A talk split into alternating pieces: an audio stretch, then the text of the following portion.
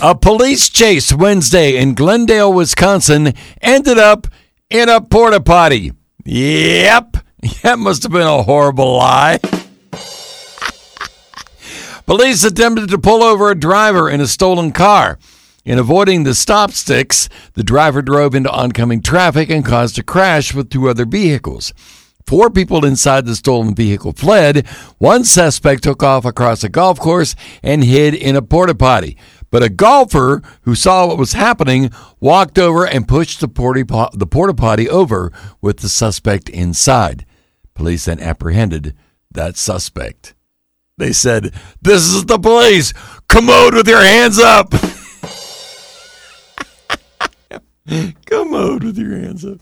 Oh, they probably let him put his own handcuffs on, though, I'm guessing. And that is today's Bonehead of the day. Yep, from the outhouse to the big house, all in one afternoon.